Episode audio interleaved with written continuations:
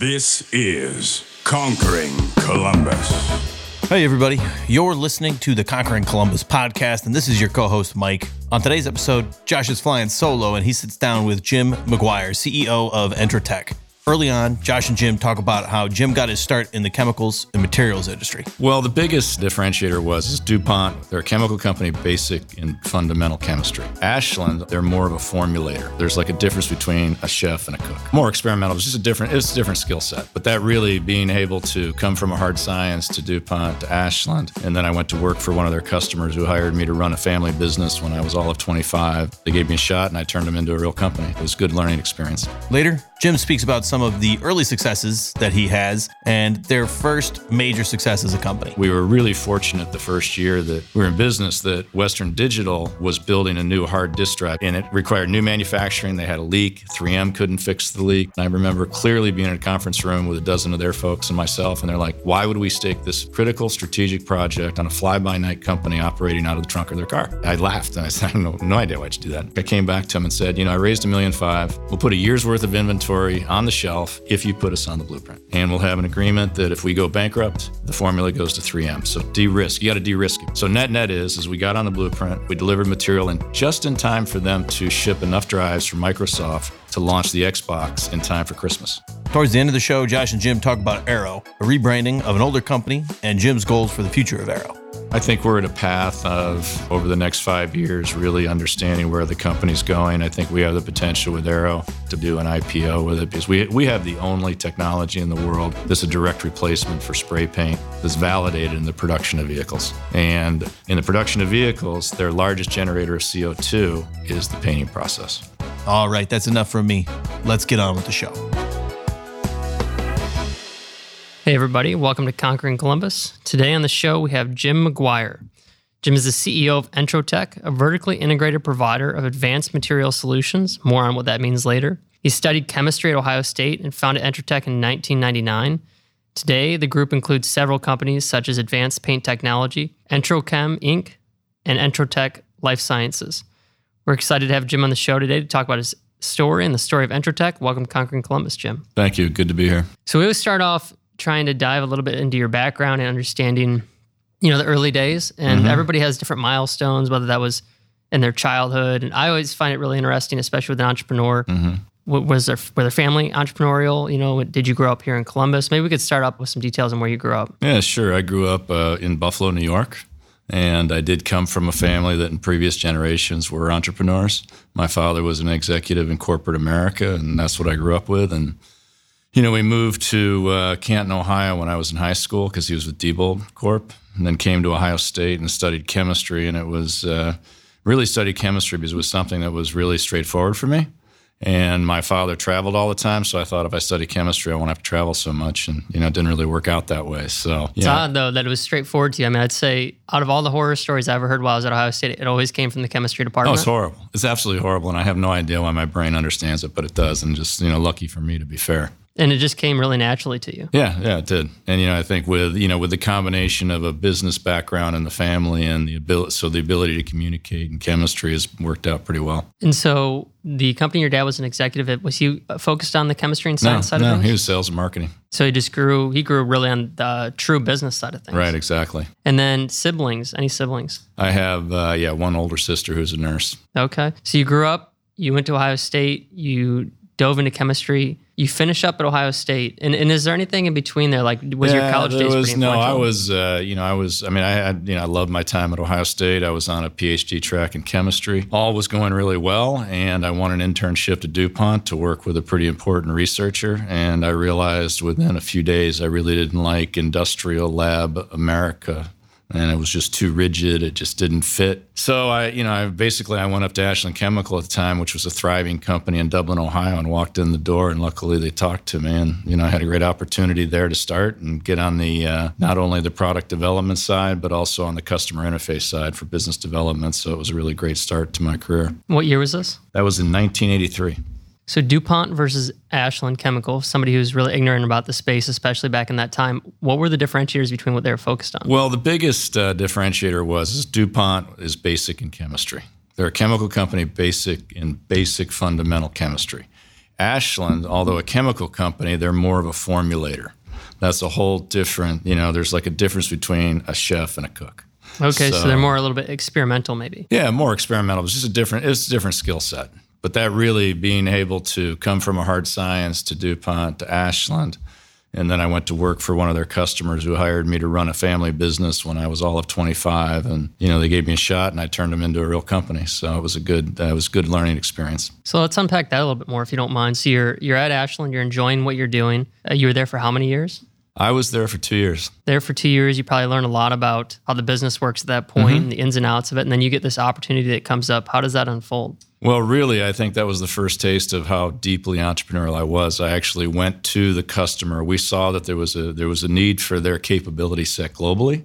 They didn't know they were a regional family, you know, run operation, very narrow focused. And my boss and I actually saw the opportunity. We went down and proposed a business agreement where we'd partner with them and take them out into the public. And they basically made me an offer I couldn't refuse, and I started with them and you know, was there for uh, 14 years. And so when you did that, was your focus on the chemical advancement? I apologize if I use like poor terminology, but advancing of the actual chemical substance. Yeah, I mean, basically, we had to develop new products. We required new chemistry and new solutions to chemistry because there's, you know, there's plenty of in, in all of these spaces. There's plenty of established corporations that, you know, they have the they have the catalog.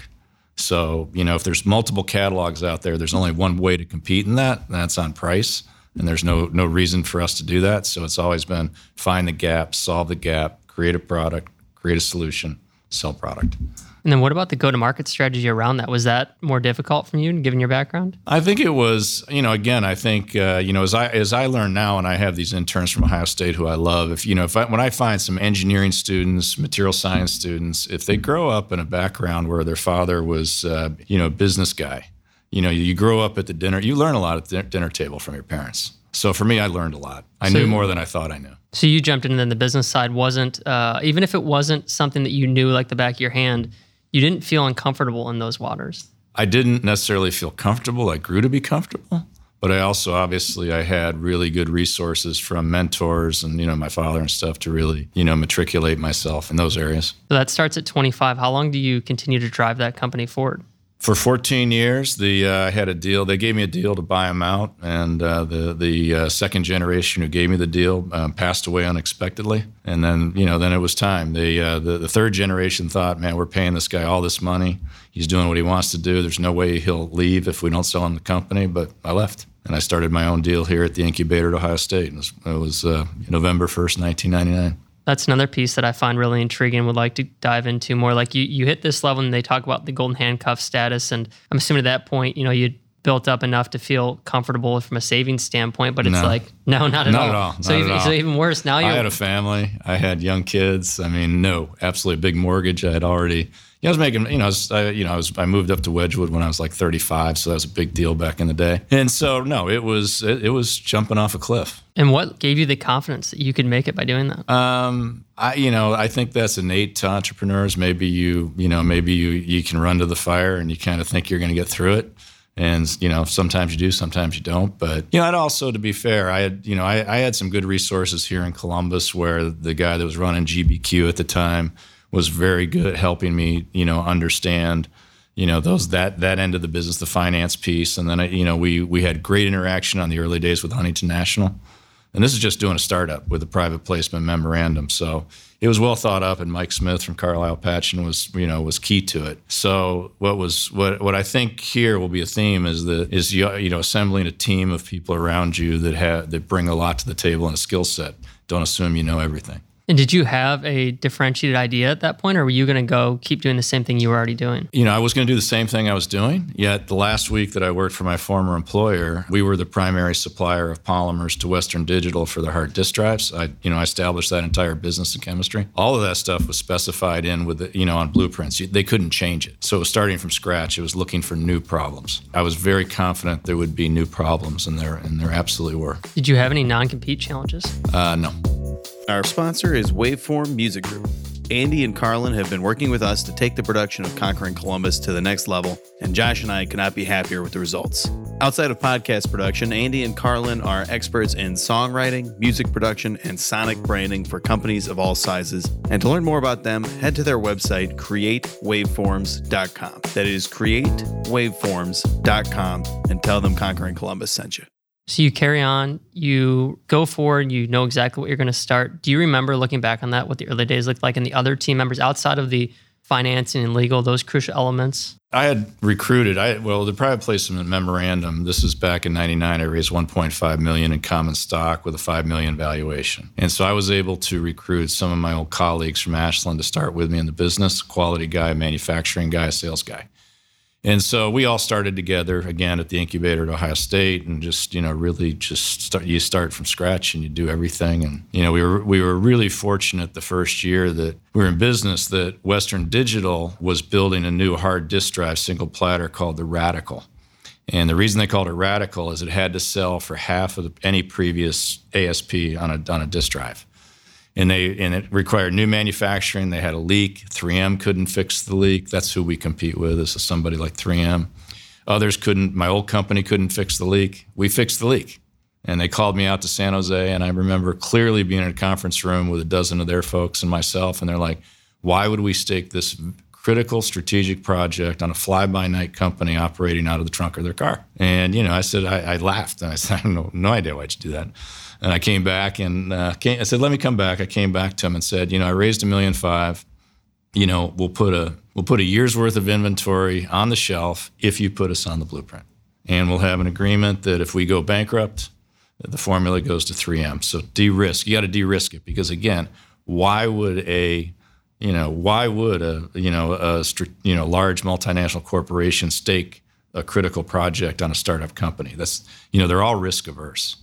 So net net is is we got on the blueprint, we delivered material and just in time for them to ship enough drives for Microsoft to launch the Xbox in time for Christmas. That was a big win. Yeah, and we huge. and so and we've uh, you know we've not looked back since. And so they're worried about you guys getting over your skis and not being able to actually follow through with, with the commitments that you're making. Oh, at, at every level. I think, you know, I think that's one of the things is that, you know, when I talk to younger entrepreneurs, engineers, especially in the science space, if they haven't had you know background in the real commercial world, you know they they really underestimate the complexity. I think of what it takes to to move from A to B and get material. You know, A you know not only invent a material. I almost call that the magic trick because some of us are just really good at it.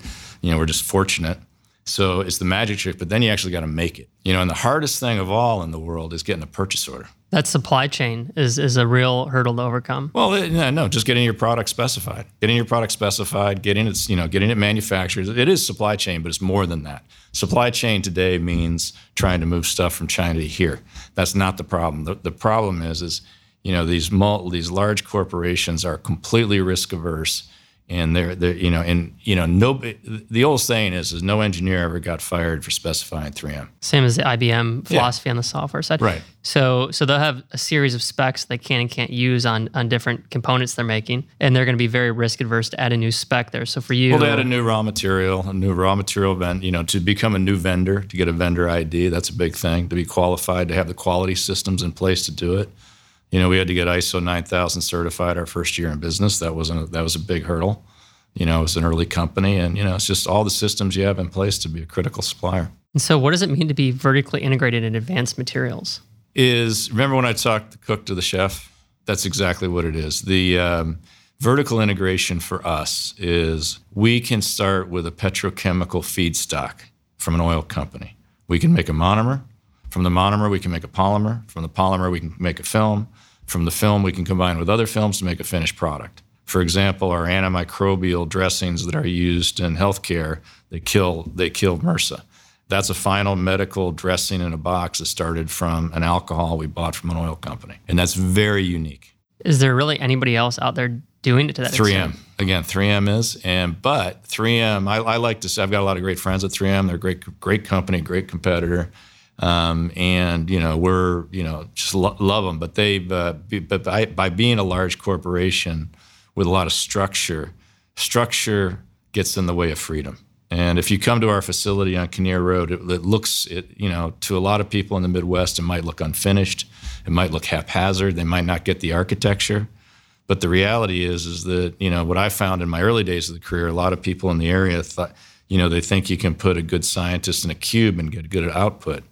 But you know, innovation and science is creativity. Creativity in the scientific mind isn't too far from creativity in the artistic mind. So you really are fostering that environment of incubate new technology, move quick, uh, something that 3M could never replicate with Right. their scale. Oh, exactly.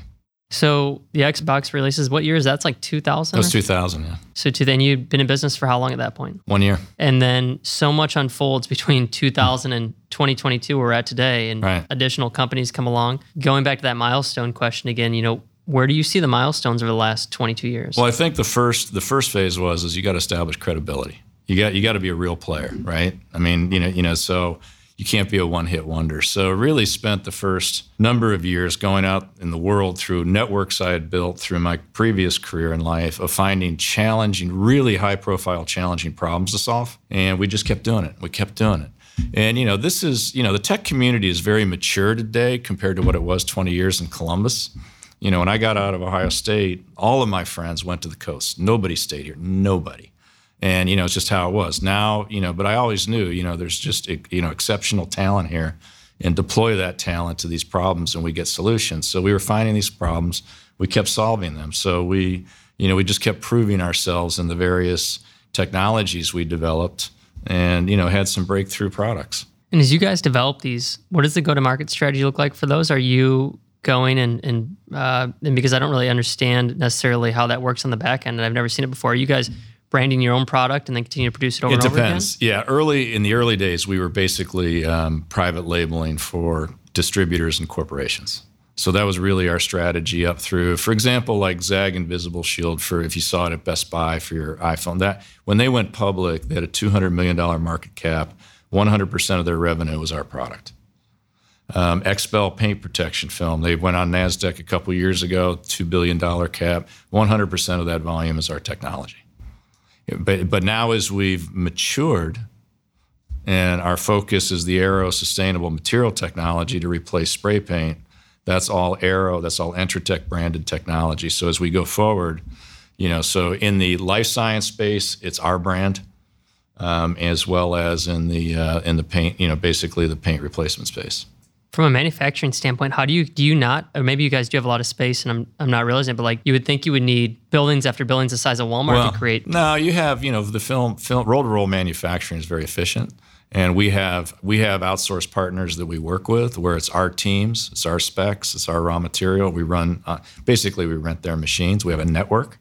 In addition, we have quite a bit of capability on Kinnear Road um, that we're going to we're expanding over the next year. Um, so it's it- yeah, so it, it does take a fair amount of capital equipment to do it, and you know to give you kind of uh, s- sort of an idea you know, we're just under 1.8 million linear feet a month of film at five feet wide. So it is very high volume. And then the contract manufacturing component helps, obviously, so you guys can scale up for those. Yeah, when I started that, I was, uh, you know, again, some of my senior advisors, um, you know, one of them in particular, Scotty Patrick, who was my mentor at Ashland Chemical, directed me towards that. And it's not a traditional outsource, it's what Apple does. And you know, so so, but it was radical in the Midwest. So you know, some of the automotive customers, we had, well, if you don't own your own equipment, you can't possibly be a supplier.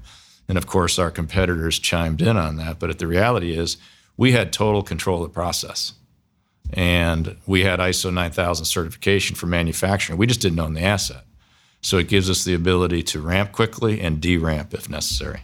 Been a good model. As opposed to, so when you when you talk about it, the same model that Apple takes, as opposed to when other people would do contract manufacturing, maybe they wouldn't have as much control over that other environment as what Well, you a guys lot, you know, a lot of the old outsource model is is you put out you you know you, you put out an RFP, and you know, RFQ out to a bunch of contract manufacturers, and they all bid on it, and then you give them the PO, and you send them the spec, and they make a product. You're not there. You're not QCing everything. You're not controlling every step. That's not how it's done. Like at Foxconn, there's nothing they do that 3M or um, that uh, Apple doesn't control. And how did you get different organizations that were set up and, and own the assets to agree to a relationship with you like that? I think it's the ability to, you know, meet with them, find, uh, you know, again, it's it's having that commercial experience, having connections, but then you know but then meeting face to face. And you know our biggest hmm. partner at the time was a pharmaceutical company in new jersey. And their asset would run like a nicotine patch and then they'd have to stop to change over to estrogen. But to change from nicotine to estrogen they'd have to clean the machine and it was sat idle for 10 days. And so that's not of economic value to them. And so you know I, so it's pretty much a no-brainer for them to allow us to rent that time and you know maximize utilization of the equipment. And that's got to be a pretty crucial first step to get. You know, I, entrepreneurs. It's funny they always say like I got lucky, and it, it's never luck. If you keep moving, you right. find opportunities. But when you think about when I think about the way that you guys were able to set up a situation like that, if you came to me with a bunch of assets and I own them, I would say, well, you know, you'd have to have a lot. I'd have to have a lot of confidence in your ability to create pull in the market right. for me to say, okay, yes, I'm going to go in this relationship with you. But in that situation, they already had nothing to lose. No, it's a perfect opportunity. Right, exactly. And there, there was no risk to them. Again, it gets back to that risk thing. De-risk it for them as well. And then once you have one, you can prove that model with multiple and continue to scale right. from there. We're going to take a quick break here to thank one of our sponsors, the Burlett Family Foundation. The Burlett Family Foundation is committed to serving as a trusted partner and resource to organizations striving to improve our community here in Columbus. All right, let's get back to the episode. So we're going through a lot of years, and if we look back to where we, we're at today, you know, what does the company look like from the number of companies, employee size? We're uh, from a engineering science uh, business side. We're, I mean, group wide, we're probably pushing 85 employees. You know, the extended contract manufacturer is a lot more than that, but you know, so probably around 85. And we're, you know, our, our I think as we've We've grown and we've matriculated our hard disk drive business. We sold that to TDK in 2013, so we exited that. We've really changed and matriculated our focus to the sustainable material to replace spray paint. So we're as an organization, 90% of the organization is focused on that now. And Entrochem is a key supplier to that. And why over the years, like if you look at 3M, I gotta imagine they have thousands of employees at this point, right? When you look at them as your only main competitor. Um, why have you guys not chosen to do like this hyper growth, bring everything inside, build this massive? I mean, I know maybe part of it is because of how you guys can move quick and be nimble. Is that why you've chosen to stay rather small and lean? Well, I think the lean is uh, is really an advantage, and you know, I think is a scalable advantage. So I, I, I, really, you know, we have built and continue to build our own internal manufacturing assets, and just in you know in parallel with the external assets, it really refines your focus on what's really important. What's really important to you when you use your iPhone is not that somebody in Cupertino made it. You really don't care about that. You care about the functionality, the engineering, the design. That's what you care about. So that's what they're focused on. The minute you start getting into major manufacturing assets, you can you can quickly lose sight of what your focus is and then you're focused on the manufacturing. Customer doesn't care. They expect it to be manufactured. You know, just like in paint. You know, what they care about with our film is color. They don't care how we make it. they just want their color and it has to meet performance requirements. How it gets there, they don't care about. So that's like strategy to the core, right? I mean, you guys looked at the value chain and said, hey, this is where we're going to put our attention, the activities we're going to uh-huh. do, and here's not what we're going to do. What about your personal role as you look back? I mean, I bet it's changed so much, but from, you know, looking back to those first couple years to where it's at now, how has that evolved? Yeah, I think it's you know, I mean, when you when you get into this deal, starting a company, there's a couple, you know, many guys go in. Okay, I'll start a business where it stays small and they they create they create a great lifestyle business. And I don't you know I don't I don't I think that's a great way to you know that's a tremendous way to feed your family and you know and go about your life. You know, my idea when I started this was to become a real corporation, an important corporation. So as you evolve to do that, you know, when you start off with a small team, everybody does everything. I'm the pri- I was the primary scientist, still am. But as we've grown the business, I've had to bring in, I've, I've recruited a tremendous amount of external talent of with experience to you know to really populate all areas of the business. And then our internship program, which I'm very proud of, we've really, you know, we have such tremendous energy with that, and we, you know, and, and you know, a number of our employees have come through the internship program. So I've really become, you know, and a couple years ago, I hired my former boss from Ashland Chemical to re- really run the business, so that I can focus on what you know what's really important. I think to getting Aero to the next step. And then what about work life balance? Has that been something that, you know, I mean, I think most entrepreneurs probably struggle with it, but do you look back and has, has it changed over the years? No, it really hasn't. It's interesting. You're kind of all in. When we, you know, when I started this thing and I was at the original incubator on Kinnear Road, Scotty would come in and meet with me on, um, you know, on Saturdays, and there was no one there. And you know, a lot of the you know, and and none of these businesses survived. You know, I was there every day, every night, every weekend. I was traveling all the time to customers, and people always wondered where I was. Like I'm in front of a potential customer. You know, magic like, and you know, and then you know, and then in uh, 2010, we started to be co-located where we were in. We were out in the Bay Area and here, and so I really got in depth with you know the the community out there, the tech and the startup community, and they're they're animals out there. I mean, absolutely animals, and you know, and that's kind of how you know, my I, I really haven't had a balance, and it's just I, I'm just too focused on what we're doing. Then, as you bring on employees in an environment like that, and you are so hard charging and on the week because it's your life, have you ever found a struggle or uh, like how do you draw the line between expecting that much out of your employees versus what you expect out of yourself? I don't think you can expect that. You know, you're not in a, you know, you're not, they're not in it. I mean, at the same level, you know, as I am. And, you know, I, and I would, you know, and I want them to, I want them to have a work life balance to some level. But we also, you know, we've also have, you know, and in many ways, especially now when we're focused on the sustainability side, you know, you have a lot of mission driven people my last two hires were out of SEAL Team Six guys with 30 years experience. I mean, you know, the talk about hard chargers, and it's just like, you know, in my team, you know, when we step up, we step up. But you're, you're not you're not working from a clock. Like when we set up the office in San Francisco, George Halinga got his PhD in chemistry out there. I had him here as an intern, and he basically told me, he said, Jim, you know, I'm not coming back to Ohio. I'm going to stay here and because uh, you know he loved Berkeley, he just loved San Francisco, and uh, he said, and by the way, I surf in the morning, and I'm like, cool. And he's an animal. I mean, he works. You know, he gets he just gets the job done. So you just you try to have the right people that are you know to take it to the next level, but then as it matures, then it's different types of people. Hey, everybody. Mike here. We're going to take a quick break to talk about one of our sponsors, One Columbus. And we are very excited to partner with One Columbus. They really, really share the same vision as us here at the Conquering Columbus podcast, which is uh, really building up the Columbus region to be one of the most prosperous regions in the United States. And One Columbus serves as the business location resource for companies across Central Ohio and around the world as those companies grow, innovate, and compete within the global economy. And they help us lead a regional growth strategy that develops and attracts the world's most competitive Uh, grows a highly adaptive workforce, and prepares our communities for the future, inspiring innovation across the board. Their mission really is just ensuring the Columbus region is a vibrant place to build businesses and careers. So, again, we really appreciate all of their support. You want to learn more about them, go check out their website, columbusregion.com. That's columbusregion.com. Thanks so much for tuning in. We'll be right back into the episode. You mentioned now about you bringing in your older boss to step in for you. What do the goals look like for you in the future and the company for the future? You know, I think we're at a path of, you know, over the next five years, really understanding where the company's going. I think we have the potential with Aero to potentially do an IPO with it because we, we have the only technology in the world that's a direct replacement for spray paint that's validated in the production of vehicles. And in the production of vehicles, their largest generator of CO2 is the painting process. And so that's what you were sending me earlier, the link for. And what does your guys' go-to-market strategy look like that? That's all your brand then? It's our brand. We, you know, we invented the technology for Boeing. And we quickly found out that that would be a 20 year, you know, slog to get any volume. So we pivoted to motorsport, and now we're on most most every top race team uses Aero. And so we, you know, we've really validated the, the technology and the brand in motorsport to be kind of an aspirational product.